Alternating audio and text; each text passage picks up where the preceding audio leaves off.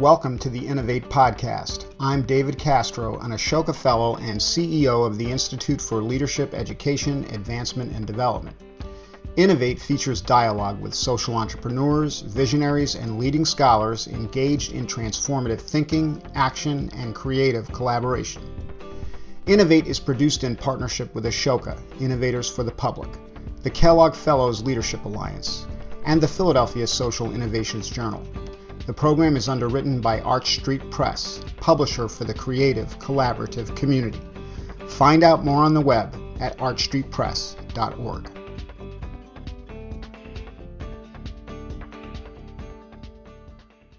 Today is March 6, 2012, and I'm very pleased to have with us today Alisa Del Tufo. Alisa and I uh, share the pleasure of being Ashoka Fellows, and we'll talk more about the Ashoka Fellowship later in, in our dialogue today. Um, I wanted to begin by just welcoming you, Alisa, and relating a little bit of your background. You have, I understand it, an undergraduate degree from Colgate in philosophy and religion. That is true. Which is so cool. I got to tell you, I've always wished I had majored in philosophy and religion. I was an English major, so uh, that's uh, I just it's amazing, and it shows. It really shows the power of an undergraduate degree on something uh, serious like that. How it can motivate you to do great things, and then having a master's in divinity from Union Theological Seminary I have that right? That's right. Looking back on your career, you've been really a pioneer in addressing the problem of violence within families. Among the things that you've done, helping to start early in your uh, career a rape crisis center at St. Luke's, all of your work really a, a, tremendous amount of your professional work has focused on New York City. Right. Mm-hmm. And in 1983, the founder of Sanctuaries for Families, which uh, really was a landmark organization, is a landmark organization today, the first battered women's program to provide uh, help to women regardless of their income and also to provide non residential services, the first to offer women legal aid, services for their children, transitional housing, and job training. And, and being a social entrepreneur myself, I can appreciate the, the incredible progress of taking that organization, I think, from a budget around $250,000 to over $7 million. So, mm-hmm, yeah. really amazing work. And then uh, you're also a, Re- a Revson Fellow, mm-hmm. which is a, a very prestigious fellowship associated with Columbia University and I believe that that fellowship seems to be critical in your career in helping you to really do some deep thinking about the policy background of family violence. And you can tell us more about this, but you are also coming out of that fellowship producing a very important report behind closed doors. Do I have that right? you you really did your homework, David. Yes. and, um, and, that report really was a change making report, uh, becoming a blueprint for change in the court system, in law enforcement, in housing and mental health services, and really led to a national movement about changing the way that we think about the interrelationship between domestic violence and child abuse. Mm-hmm.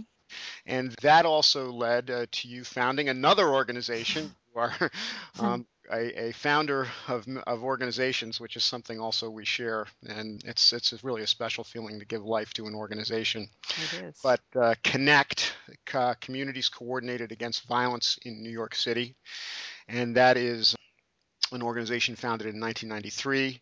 And Connect really has an interesting mission to to provide culturally affirming and community focuses, focused services that are designed to improve um, the community's ability to respond to family violence.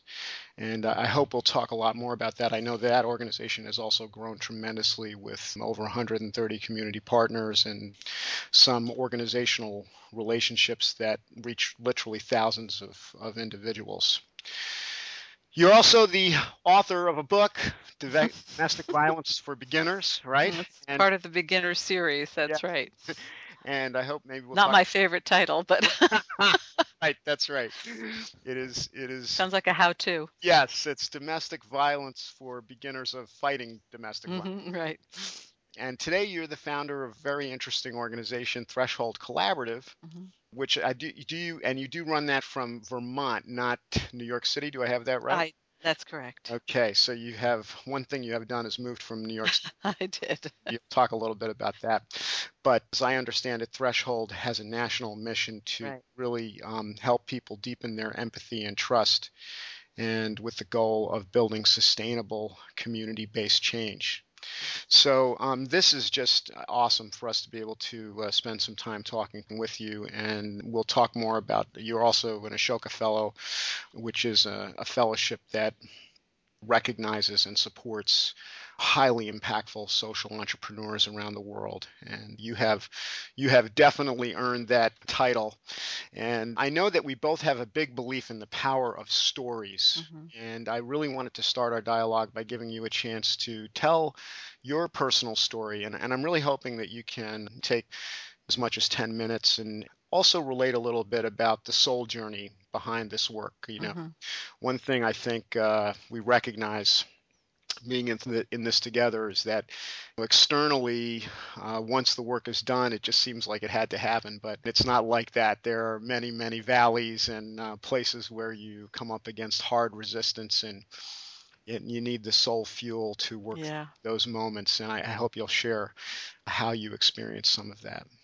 Yeah, it's really true, David. It's sort of hard sometimes to sort of keep yourself moving forward, especially if you're doing something that is not um, kind of in the uh, mainstream, you know, and it- and it sort of pushes that the way um, things uh, might normally happen, and um, it can be somewhat uh, lonely and uh, strange sometimes to be in that space. But um, we're probably both a little bit used to being in that space. Um, Right. and it, it does often take, you know, not to be, you know, maudlin about it, but it does take a certain kind of inner resources to be able to kind of sustain that.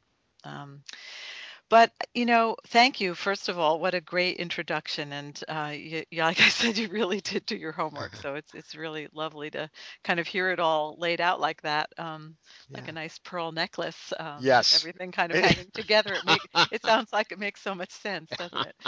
Um, Mhm. but I, I guess really for me, I do have to kind of go back to uh, that philosophy and religion degree I got at Colgate because um, it was both uh, you know, something that I had never expected I would do. Actually, when I started college, I was, uh, I saw myself as a music major and uh, um, someone that was interested in veterinary medicine and uh, was going to do a double major in biology and music. But I ended up taking some classes um, in Buddhist studies, actually, was my introduction to the philosophy and religion department at Colgate, which is a very strong department and um, I quickly became completely hooked on the study of religions from other parts of the world. I think partly because I had been a very serious Catholic girl as uh, growing up and had become quite alienated from my faith, my own religion, and um, its kind of history in America as I became an older teenager. And then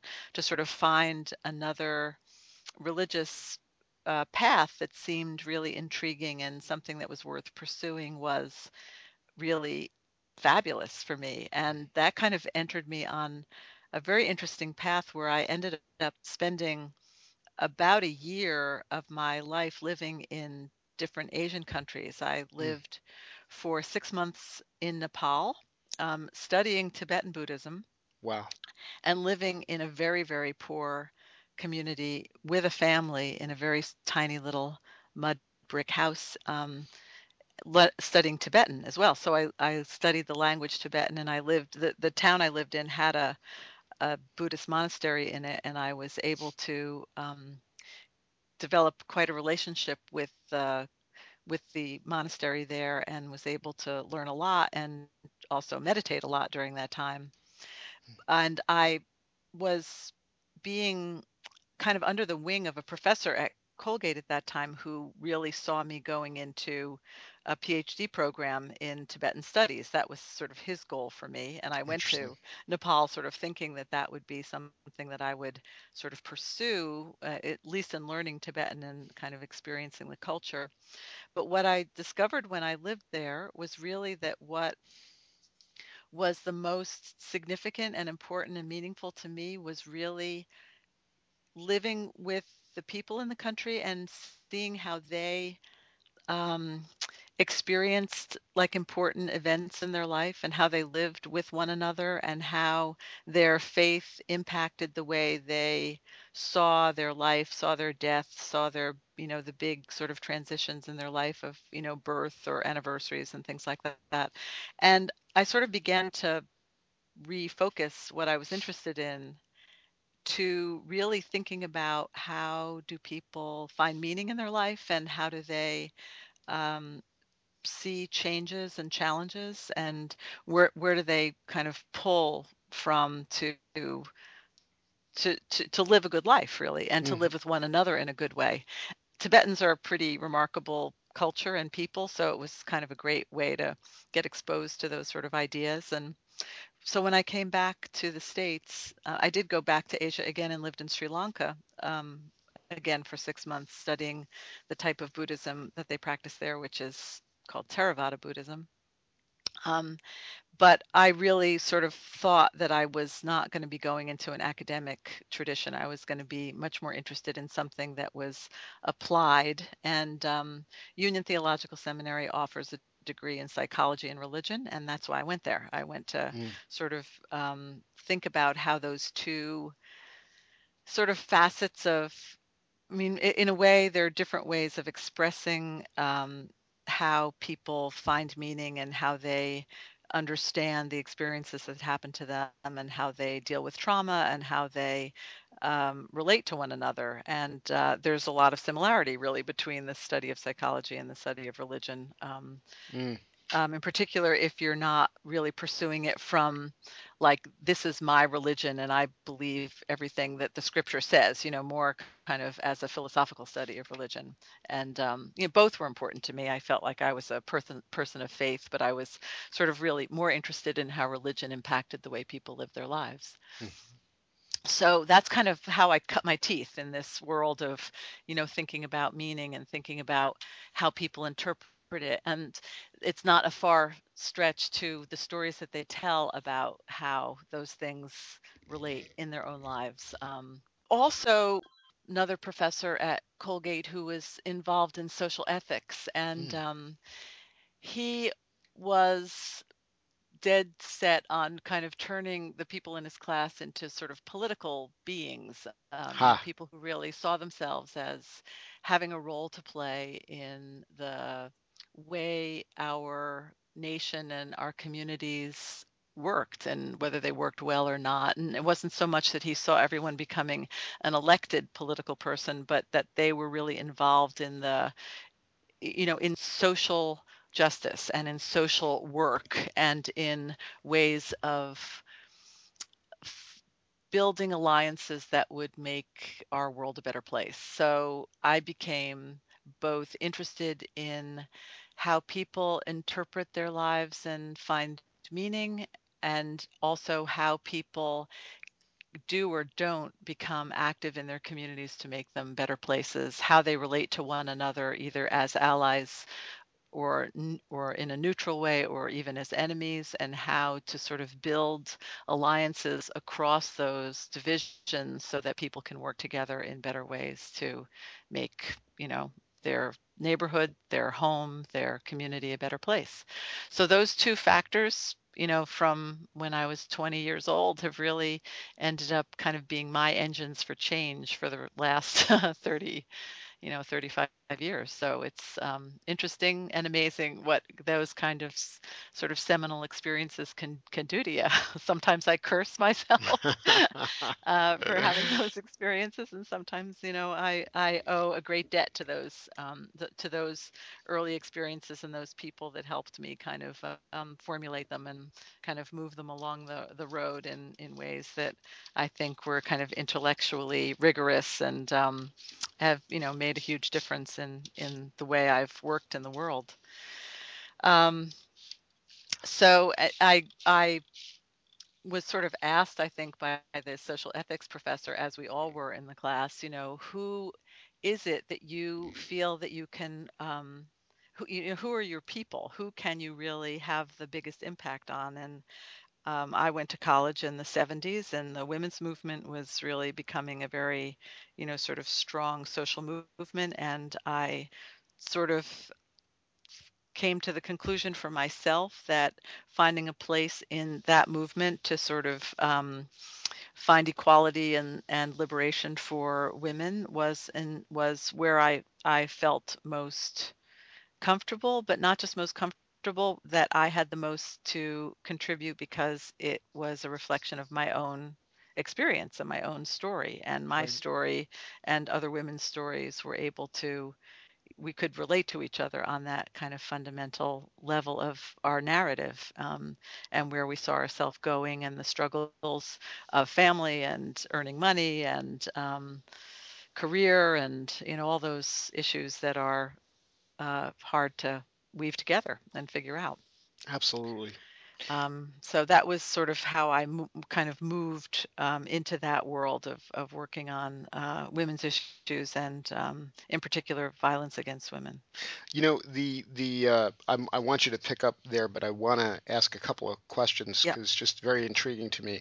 Um, so the time that you were in uh, Tibet, would that have been in the 1970s? Mhm, I was in Nepal in 1976. Interesting. See, and I think one of the things that is lost today is uh, probably the very stark contrast between the New York of the 1970s and the culture that you would have experienced in Tibet. I mean, uh, unless you lived through that, which I did, I actually grew up in New York in that Yeah, time frame, and it, it yeah. probably is about the the height of violence in New York. It was pretty intense Um, there. very intense, uh, very violent period in New York's history. There was a tremendous amount of street crime, and Yeah. um, and the culture was such a violent culture to grow up in. I remember uh, telling someone that um, if you wanted to watch two movies about New York in the Mm. 70s that would capture what it was like, one was the movie Death Wish with Charles Bronson. Do you Oh remember that? gosh, I do too.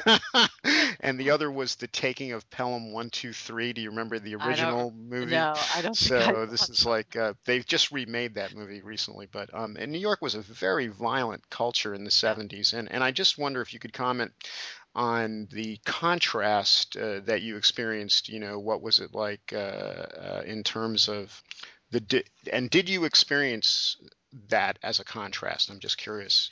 Yeah. Tremendously. I mean, the interesting thing about, um, I I think a developing country, um, and in those days, people referred to them as third world countries, um, was that really and I, I think it's changed a lot, but in in in at that time in history, that culture was still an intact culture. Right. Um, Nepal had never been colonized. Um, I mean, there have been influences, but and you know some of them violent, but not colonized like India had been colonized by the British. Um, so it still really had very deep and ancient connections to the philosophical and religious and culinary and you know family ties the work people did um, i mean some of it is very negative in terms of there being a pretty strong uh, you know, sort of caste system, even if it's not called that, um, hmm where people basically are they do what they, their parents did and their parents before, and it's there's not a lot of there's not a lot of individual freedom, um, and that's the sort of downside of having a very strong culture. But on the other hand, and people lived with almost nothing. I mean, I lived in this little house with um, one electric light they they had an electric light bulb, which had just been put in like the year before. There was no running water, there were no toilets. There was one window. Um, they we lived upstairs over uh, the barnyard animals. Um, the family were weavers, um, and so they made these beautiful carpets, which were sold in the bazaar. And they were they were poor, but they weren't you know they weren't starving. You know they were they had enough money to you know support themselves and eat enough. Um, and they lived in a, an extended family compound and they all took care of each other as little children and they all kind of gambled and drank and sang and danced at night. You know, it was very, it was really, it was like a movie really in some weird ways, you know, to sort of see this and to sort of experience it and be part of it in the little way that I could be part of it was was profound. And then contrast to that, um, it's weird because all of my memories of New York at that time are I literally they're in black and white because it was yeah, so stark and it was so severe there. And in a way, it got worse during the crack epidemic in the 80s, yes, in the in the sense that uh, that really infiltrated families in a way um, that was a little bit more corrosive, I think, than some of the street crime. Um, but it was a very harsh place. I mean, remember the garbage strike? I mean, oh my and God, yes, yes, the the school strike and the racial tensions, and it was very deep. And it's kind of amazing to s- to see how changed it is. Um, yeah, uh, but uh, it was, and and you know, what is that all about? I mean, to some extent, it's about this sort of, I think, re-evaluation and disconnection from these very deep family, cultural, religious ties that kind of give people a sense of who they are and what they can do and what they can't do and what they should do and what they shouldn't do. And, you know, in this country, we would say, well, that's part of the American ideal, you know, is to be uh, more independent like that. But the the downside of it is that it leaves people feeling, I think, rootless and right, disconnected and um, even like a general sense of of politeness and civility ha- you know is changes when all of that goes. You know and then on the other hand you get the kind of other side of it which is the the sort of sense that it's all about me you know get the kind of middle class upper middle class like it's it's about me and my family and I can get whatever I want. And this sense of shared accountability and responsibility is even on, on that level is also really shifted, I think, in ways that a lot of us find disturbing. right, right. I think it's if, New York is a fascinating case because it's obviously a much, much safer place today than Yeah, it, than it was in the past, and I do think that some of that is cultural in the sense of uh, some good cultural norms replacing some that but had, had had severely eroded. Um, but I do think when you look across America, you still see so much of what was happening in the 70s in New York and different places, and and um, so you know it, it seems to be an isolated shift, and and of course we then also know that beneath the surface there's still enormous problems of the kind that you've you know spent most yeah, of your career addressing. yeah, I I want to get back to that story uh, of what you did next and and how you did this. But the other comment I'd like to make, because it just strikes me, and we're here right now talking about it, but um, just how you know we live in a in a in a world that it seems to me has ceased to value the kind of soul and intellectual development that can have such a huge impact on people. And I think your story really illustrates that. And we unfortunately try to take our education system uh, to a place where it's so practical and oriented on, well, what can you do right yeah. after you graduate? And I'm sure that when you were studying uh, phil- philosophy and religion, there were a lot of people who said to you, "What are you ever going to do with this?" You you bet they did. yeah, you're over there in Tibet, and people are saying, "What what What the possible hell are you doing? what possible relevance does Tibet have?" Yeah. And then you bring back all this uh, soul work and turn it into something extraordinary. And so let's hear about that now. I'd like to hear a little bit about the founding of the first organization that you founded, the Sanctuary, and tell us, if you can, I mean, the lens that I'd love for you to put on that is how you sort of took this insight about culture and the influence of people's belief systems and how you kind of wove that into the project that you did at Sanctuary. Um, well, let's see. Um, first of all, I think for listeners today, you know, where the the world of uh, the, the world of services um, and the service delivery, you know, industry Right. is is um, just I, I don't know how many times as big as it was, you know, back in let's say 1980. It's probably five times as big as it was then. And certainly certain kinds of services, for example, services for victims of domestic violence were did not exist. I mean, there was nothing, literally Right. nothing. And I think that's hard for people to really kind of get their minds around um, because it's it's so much more mainstreamed now and there's so much more talk about it and there's so much there's so many more resources for it but in fact um, in i think 1978 the first rape intervention project and the first domestic violence agency was started in the united states maybe 1976 um, and there were in New York City um, in 1980, there were three or four domestic violence organizations, but they were all run by the city of New York. Ah, And they really kind of fell into the category of, of like uh, a homeless program that was just kind of targeted for women and kids.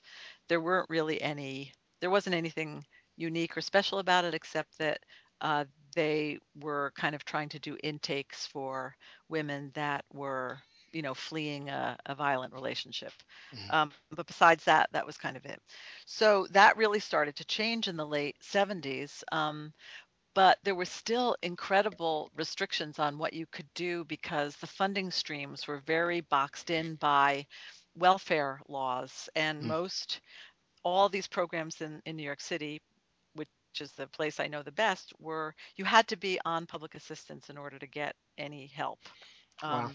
Which really both reinforced a stereotype, you know, that everybody who the only people that were, eh, you know, battered women were people who were on welfare. Mhm. So, you know, that's a lovely thing to perpetrate.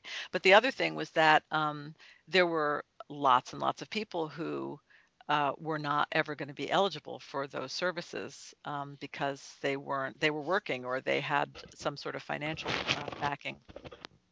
So part of Sanctuary's whole mission and and again, this comes back to me just talking to people was I kept talking to people about how cruel and ridiculous and reactionary this was, but also how um, there needed to be, you know, something for uh, women who didn't fit into those categories categories. So I started, I decided that was really true. And I used my Masters of Divinity as a sort of platform to um, cajole, embarrass, convince, and uh, inspire religious the religious community in New York City to provide resources for uh, victims of domestic violence. So Sanctuary really started as uh, an organization that got uh, apartments and housing and some money from uh, New York City's religious community. Uh, Fascinating. So yeah, the original, the initial investment was private from uh, religious institutions. it, it was, but let me tell you, it was very, it was very hard. Yeah. I think I spent three years of my life every Saturday and Sunday in some synagogue, mosque, or church trying to get, you know, chump change basically from people who, and, you know, as with many social issues, there are the religious leaders who are completely committed to social justice issues, and they were overcommitted. You know, they were already feeding the hungry and sheltering the homeless. And, you know, so here I was asking for more from them, and they did what they could. But there were other uh, you know, religious organizations that completely denied, literally denied the fact that there were that there was any domestic violence in their parish or in their faith. Mm, That, you know, well, Catholics don't do this, Jews don't do this, Muslims don't do this, um, right. which is a very hard it's it's very hard denial to penetrate. Um, now, of course, again, stories are the way Right. to do that because you you find people who are brave enough to actually tell their story in person or tell their story through some other medium, uh, written or you know um, recorded, and you begin to kind of erode that resistance. Um, but that was really that took so it took so long, and I don't. I mean, it's not a task that's completed, but Right. it was very difficult back then. And then I finally did convince the city of New York to um, uh, cough up $236,000, I think it was, um, which was really the big the you know the way that we were kind of able to launch as something that was more than just you know a couple thousand here a couple thousand there. And um, that then took sanctuary to another level where we actually had some government support which is you know kind of a good housekeeping seal of approval and gives other people confidence that you're doing something that is worth supporting. And and then, you know, I was in the right place at the right time and a convincing communicator and was able to um, convince funders to give many of the first grants that were ever given to um, domestic violence services um, in New York City and in New York State, as a matter of fact. So Mm. I was, that's one of the reasons why Sanctuary was able to Grow. grow Right. so fast because I was um, the right person at the right time. Right, but and you had laid, but you had And I'd laid the laid the ground. foundation for Yep. that. Exactly, Right. exactly. I'm I'm really interested in the way that you evolved the services in those early Mhm. days. Uh, you know, you're, you're you're starting in an environment in which I guess there's even difficulty getting people to recognize the Mhm. problem Right. and then just t- talk, can you talk a little bit about how, because the services that are now provided are so comprehensive, Mhm. uh, seem to be so comprehensive, Mhm. and yet when you're building that, it's so you're going from something that a system that's providing nothing, Mhm. and then you're ending up with a system that's providing a fairly comprehensive set of services. And I'd just love to hear a little bit about how you accomplished adding each layer. Yeah. Yeah. Um, well, when you talk to women who are trying to be safe from violence, um, and and this really plays out l- later in my history. The the main thing they're concerned about are their kids, Right. and um, and in fact, that's often why women will stay in violent relationships because they feel like they can manage the violence and it's the best place for their kids to be. But then it all often becomes the reason why they leave the relationship because they feel that the violence is beginning to have a really negative effect on their kids. The sad thing is is that in that in the time it takes for them to make that sort of emotional transition, a lot of damage can be done. And so um, often when women who are mothers are ready to leave a violent home, there's often a lot of trauma that people have experienced. Um, so there's a lot to overcome. Um, you know, there's a lot to heal from. And one of the things that has been a, a sort of criticism and continues in some ways to be a criticism of the domestic violence movement is its reluctance to really address children in the Right. movement. And I was um, not interested in doing that. And so a lot of what we did at Sanctuary at the beginning was really try to find ways of supporting children and giving them ways to understand what had happened and kind of overcome what had happened. Um, and that happened both with the families that came into our program for residential services, but we started a whole network of non-residential services right away because we realized that there were women that never were going to come into shelter for all sorts of reasons, um, women who might come into shelter at some point but needed a lot of support and information before they did that and it just seems stupid and ridiculous to wait until someone needed to come into shelter. And in fact, there was space for them to come into shelter before you provided them with any assistance. Right. And again, this really um, was another reason that Sanctuary was very different than the other programs that existed because they only provided assistance or any kind of services to the families that were actually in their shelters. Mhm. And we didn't only provide these services in our office, which was in Midtown Manhattan, but we provided them in uh, in churches and synagogues all over New York City. So you use those faith relationships that, connections. to Yeah, make partnerships. yeah. And so we were offering support groups and children's art therapy and play groups and things like that um, all over the five borough. Well, not so much Staten Island. I hate to admit it, but Right. you know how hard That's it a is to ferry get right away. but every place else. And we were using libraries, we were using churches and synagogues, we were using um, empty apartments in NYCHA housing.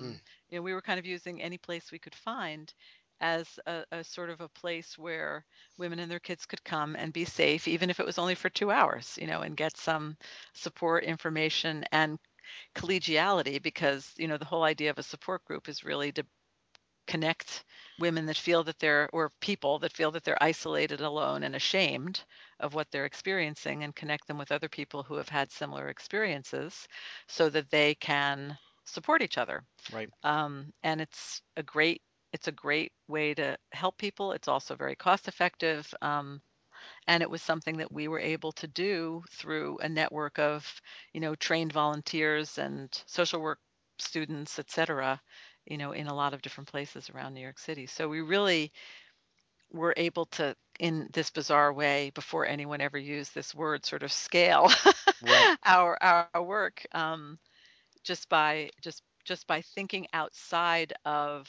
shelter And there's one outside of shelter there's there's something buried here which I'd like to see if we can surface because I think it, it really ties into the theme of telling the story. hmm Um, and that is, you know, um, as you and I've had the same experience in my work. As you start to grapple with a problem, in this case, the problem of domestic violence, you start to see that problem the way it's actually embedded and no no longer as just an isolated incident, but as part of something larger, an yep. organic whole. And then what you're doing is you're you're seeing the connection points that that lead to it, and then you start to branch out and try to really uh, manage the system that is producing this this problem and you know your ability to do that really depends on your ability to understand the story the hmm way the way that this actually happens in the world. I know one of the critical elements of this and there's a lot of different ways of talking about this. We could talk about it in terms of narrative and storytelling and we could uh, i think it's also described as systems thinking systems hmm analysis. Hmm and one of the things I think you're really rightly credited with doing is is working along this major fault line in the policy work, which is the divide between child abuse services and, hmm and domestic violence services. And I wonder if you could just talk a little bit about that, how hmm you really changed the way people think Yeah. about that division. Yeah. Well, I had really started thinking about it pretty much in in starting Sanctuary because of this, because of the way the women described their own experiences. But then there was a pretty amazing situation that happened in New York where a little girl named Lisa Steinberg was killed by her father, whose name was uh, Joel Steinberg. Um, and the mom's name was Hedda Nussbaum. I don't know if you remember this, um, David, but it was Yeah, 1986, yeah, and um, it was the kind of story that was all over the headlines the day after the little girl was killed. Um, this was an affluent family that lived in the West Village in New York City. Joel was a an attorney. Um, Hedda Nussbaum had been in the publishing business. Uh, cute little girl, another little boy at home, um, and this was a family that had sort of cycled in and out of being identified as a risky family by the schools, by child welfare, by the police, but no one had done anything really significant in, in part because they were white. He was a lawyer and he was you know going to he was going to keep everybody out of his family. So there were a lot of, you know, sort of reasons why this happened. But um when Hedda Nussbaum's picture appeared in the newspaper um, the day after the murder. I don't know if you remember what she looked like, but she looked like she'd been a female prize fighter for, for her wow. entire life. She Mm, had her she had cauliflower ear, her nose had probably been broken 15 times. mm, She had scars all over her face. She didn't even look like a woman really. She looked like a, a man with long curly hair. Um, ah, and she was um, charged with murder right alongside of Joel. They were both charged with first degree murder, I think, at first. mm, And um, there was a small group of of us who had been involved in the domestic violence world who sort of galvanized a uh, a support. Uh, a legal support team for Hedda Nussbaum and really dug into the case to try to find out what the backstory was and and for me um, personally became a it, it sort of launched my crusade as someone who really realized that it was time that someone think seriously about this connection between adult violence and child violence because here was a situation where a child had clearly been killed because there was violence towards her mother Mm, as well. mm, And and it was clear also that Joel was the perpetrator of both, that he had beaten Hedda Nussbaum to a pulp and that he had killed his daughter. The accusation against Hedda was not that she had actually killed her daughter, but that she had stood by and allowed her, her daughter to be killed. mm, So in the child welfare world, that's called child endangerment or failure to protect, or you know. Um, right. so um, the the sort of short story is that I just this segued with my Revson fellowship, and I spent the next academic year sort of researching how much people had were talking about this overlap. Um, and there was a whole body of literature on child abuse. Of course, that was something that was 30 or 40 years old already. There was a burgeoning uh, set of you know research and writing about adult domestic violence, but there was literally not even a mention of the fact that these two issues had some overlapping uh, you know connection with one another Mm. and uh, so after I sort of found out that there was nothing to read, Oh, right. no one to talk to, and in fact, these two uh, systems, you know, the child welfare system and the domestic violence system, never even talked to one another. Um, it was clear that there was a huge need and opportunity to try to, you know, bring these two issues closer together to find out uh, what the connections were and what kinds of interventions might be more successful than the non-existent interventions that we had right now. Um, I started thinking that I was going to sort of become a little social scientist and do some sort of randomized control survey type of thing, and I I um, spent about six months, you know, reading about those and trying to develop the survey and talking to friends of mine who were, you know, had their PhD in whatever epidemiology, et cetera, et cetera. And, and I just kept coming back to the drawing board going, this isn't what I'm really want. This isn't what I really want. And I don't really remember how I thought, I just really want stories. I don't really know how that little light came onto my mind. But once it did, I remembered that I had a, a friend who was the assistant director of the Columbia Oral History Archives. So I went to talk to her, and she's like, Oh, yeah, what a great idea. You could do oral histories of women who were victims of violence and had children and figure this out. And I'm like, Really? I could do that. And so, um, I did. I I ended up um, c- connecting myself with a bunch of women who were oral historians over at Hunter, uh, who hmm were working hard to uh, archive the uh, immigrant experience of Puerto Ricans in New York City, women in particular, and they took me under their wing and they uh, trained me in you know technique and theory and ethics of oral history and sort of launched me as an oral historian. And I ended up I, I resigned as Sanctuary's executive director because I felt that I couldn't really take this new risky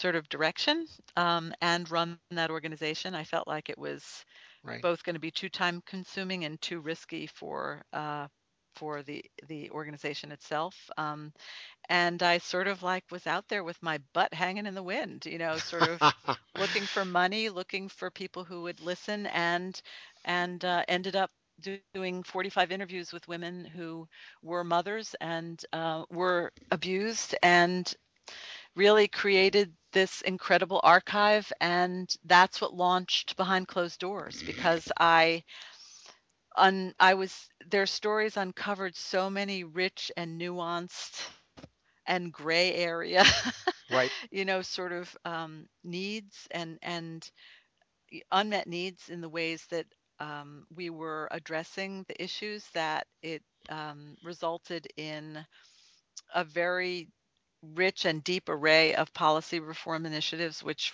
were articulated in behind closed doors. In fact each chapter of behind closed doors starts with a, a piece of one of the women's stories Um, and it then launches into the policy implications of that story and how things can change in, in, in this case, in New York City to um, make the services and uh, systems that these women inter, interacted with more responsive and uh, helpful to their actual problem. So, so I want I want to introduce actually another theme into the conversation here, uh, and and ask you to continue telling the story. But what you've said is just so powerful, I think, in terms of really understanding how when we're capable of absorbing a story, how much we can learn from it about the world that that story suggests hmm and then it's almost like a different kind of knowledge. I, I, you and I have had this conversation offline before in other circumstances about. I sort of see it like two. There's these two different ways of knowing the world, if you can put it this way. hmm There's a bunch of people out there in the want in the, who want to subject the world to a bunch of scientific experiments and Yep. like run tests on things, Yep. and then you know isolate variables and ask in a very rigorous way, does this does A affect B, and becomes like this very very analytical and very dissociated kind of analysis. And then there is this more synthetic kind of analysis, which I like to think about as systems thinking, which is so rooted in people telling stories and Yep. understanding wholes, understanding Yep. organic wholes, and and this powerful learning that emerges from all these stories. And then I know that you have uh, another initiative that grows out of that. part of this though also involves the idea of empathy and hmm how uh, to me empathy means really sort of seeing the world from somebody else's hmm perspective and stories obviously let us let us do that um, so if you could comment on that like Yep. how these stories impacted policy and where does empathy fit in Yep. thematically into that work Yep.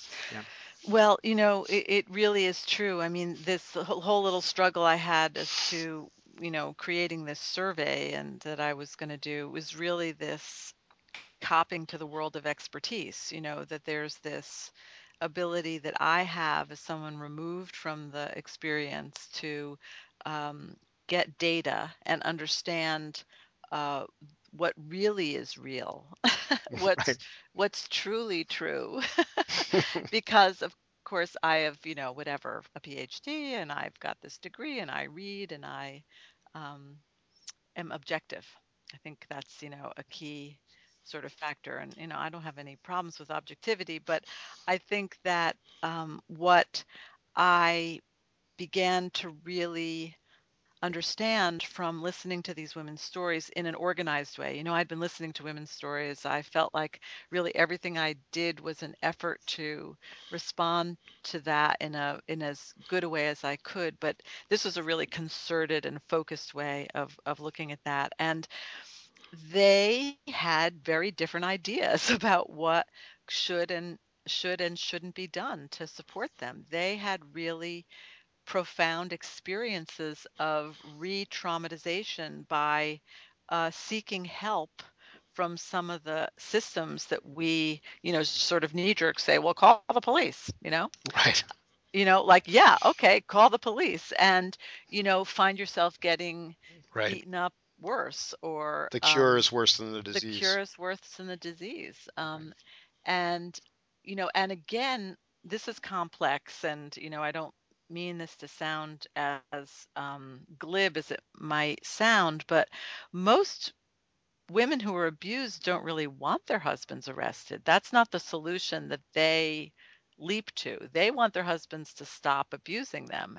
right And so offering the police as the carrot for them is just I mean, it just doesn't address their values.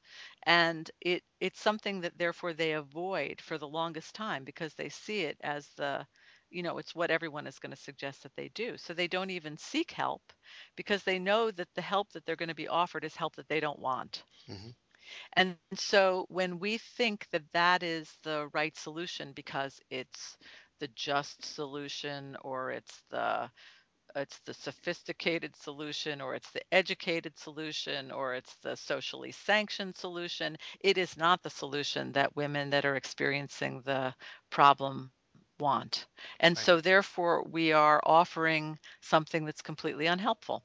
Um, and in my in my opinion, that's one of the reasons why so many families suffer this problem for as long as they do because Right. the the interventions that we offer which i like to say are the big 3 foster care shelter and arrest are are three are solutions that are the last choice that people would want to make. Mm, um, and therefore and and money god um, billions of dollars go into those three solutions supporting those three solutions to the to the absolute detriment of any other solutions that might be you know softer more community based more um, you know kind of less hardcore intervention more about what the community will tolerate and the people that live in that community will tolerate. And so a lot of the solutions that um, we've that that I've tried to develop and certainly were the heart of what Connect was were ways of trying to work in communities in collaboration with people that live there to surface their ideas about what were some of the solutions to this problem. What would they be willing to get involved with? What would they be willing to send their sister neighbor mother to? Um, and how do we begin to build that from the from the grassroots up.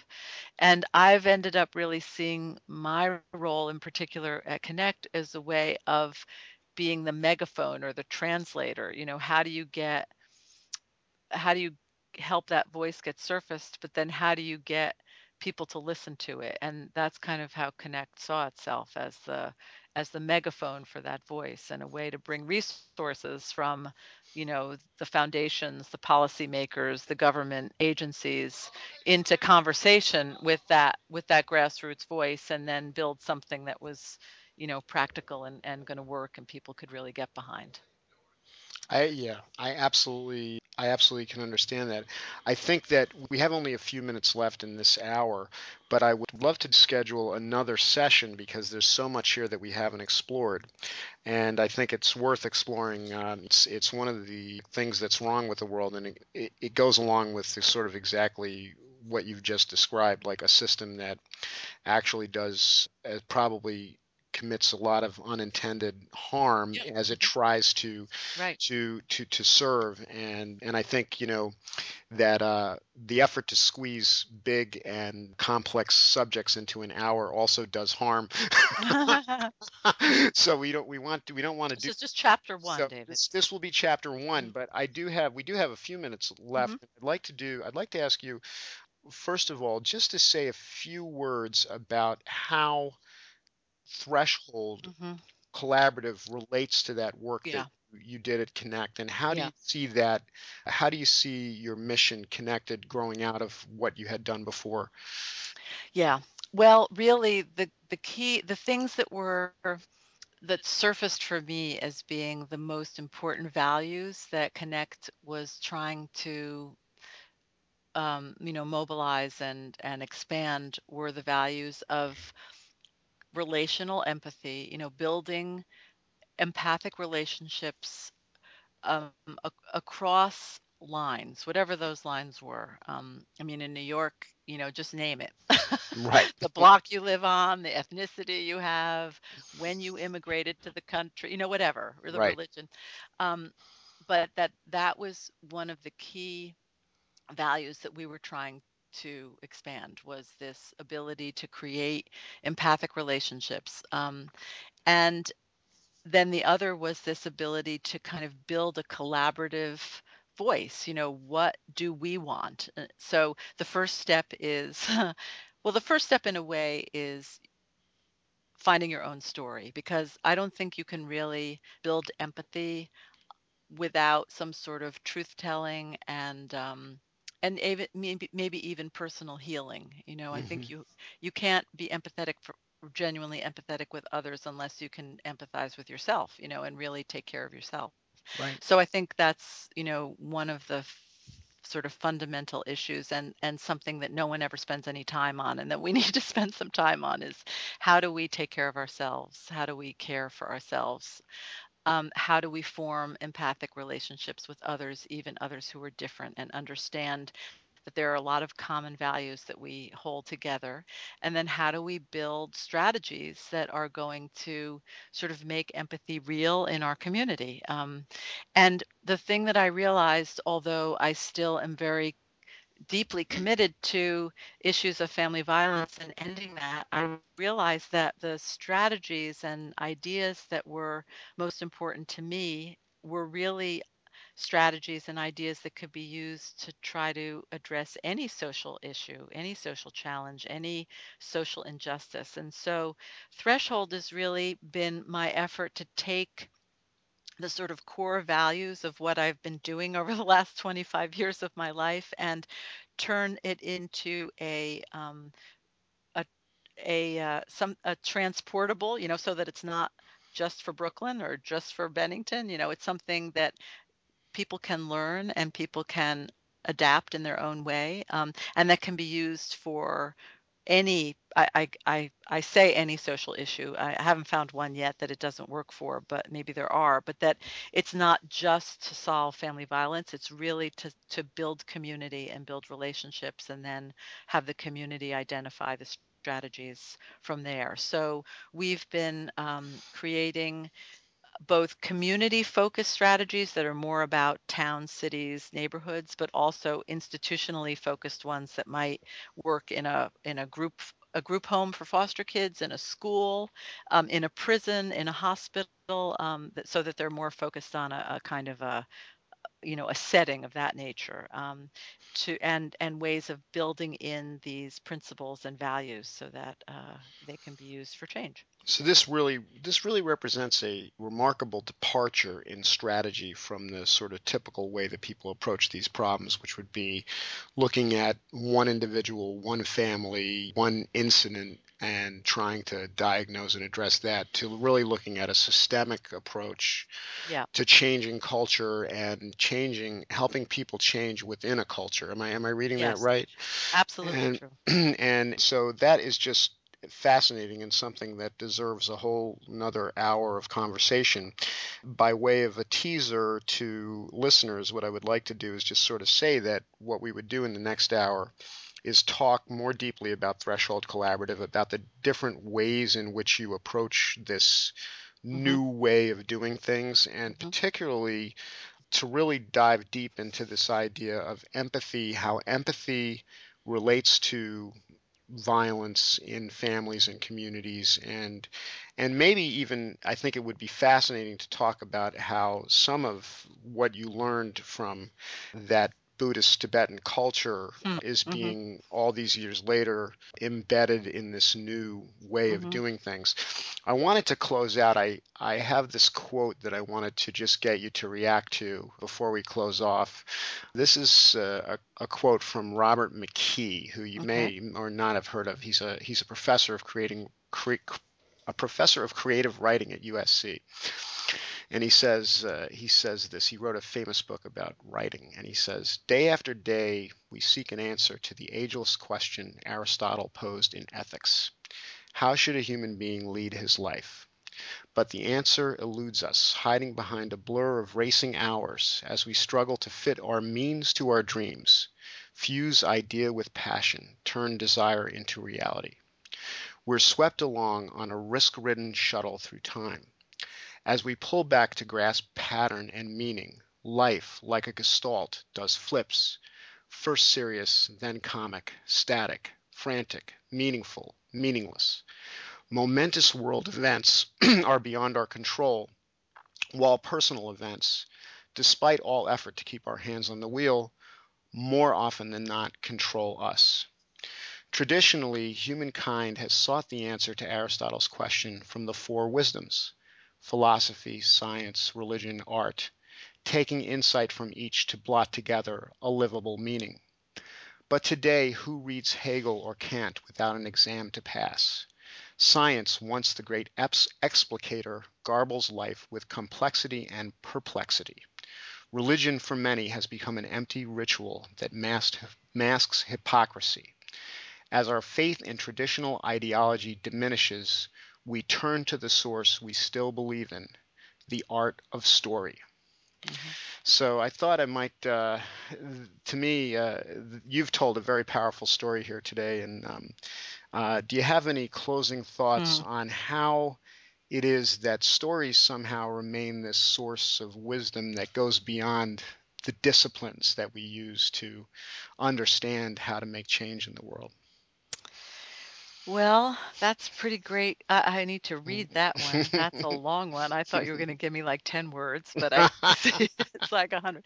Um, well, you know, I think that stories are really create this kind of net or web that really connects us to one another, uh, that connects us to our past, that potentially gives us a sense of vision or direction that we are hoping to move in or trying to move in and that that uh, sort of keeps us in a little bit of a uh, you know i mean this in a good way in in in a bubble you know it keeps it, it right. keeps us in a fluid that is going to protect us a little bit that keeps us able to withstand the bumps and grinds that happen um, that allow us to remember that uh, not everything is terrible when things seem to be terrible and that give us a sense of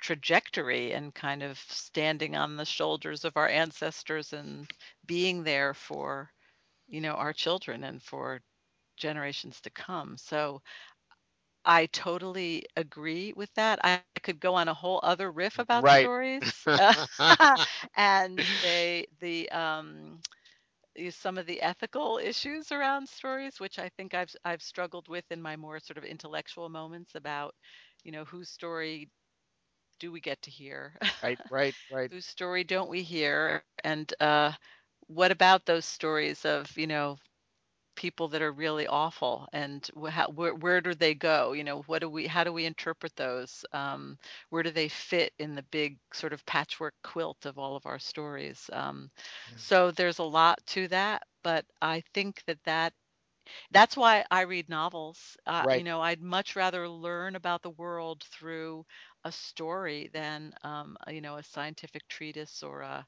you know a, or a a, a, an ethnographic study or a, or a research project. Um, it it's rich, it's deep. It doesn't tell me what to think. It allows me to find meaning. Right. And I think that's to me what's most important is that sense of freedom and openness that I can find the meaning in this if I'm given the opportunity. I don't need to be told. And none of us really need to be told. We just need to be kind of given the opportunity to reflect and and think in a different way than we often are uh, allowed to. And you know, one of the things I find really interesting, I don't know if you've ever uh, seen the Pew study that goes, gets done every year or two on um, how lonely people feel. Right, right. um, the loneliness survey. And it's interesting because the more social media becomes a part of everyone's life, the more lonely people feel. Isn't that ironic? That's that's yeah. yeah we At are... least that's been the trend so far. You know, um, who may, who knows that may change as we really arrive with a generation who has grown up with this as part of their way of relating to one another. You know, part of it might be that old folks like us are like, ah, screw texting. I want to talk. You know, whatever. I, you know, it may be it may be a culture issue that that's going to change. But so far, uh, the more more opportunities we have to connect through social media, the, le- the more alone we feel. Alone, alone in a crowd. Yeah, well, alone in a crowd. This has been a terrific conversation, and I'm really looking forward to the next one, which we will schedule very soon. And uh, so, with that, I'd like to just thank you so much for joining uh, us you, today, David. Lisa. You're very good. You're very great. It was great. It was a great set of questions, and it was interesting for myself to sort of think back about all those things. Excellent. Well, we yeah. will pick it up where we left off. Thank okay. you so much. You're welcome, David. Yep. Bye. On behalf of our producers and sponsors, Arch Street Press, Ashoka, Innovators for the Public, the Kellogg Fellows Leadership Alliance, and the Philadelphia Social Innovations Journal, thank you for joining us today. To learn more about our work, visit us at archstreetpress.org.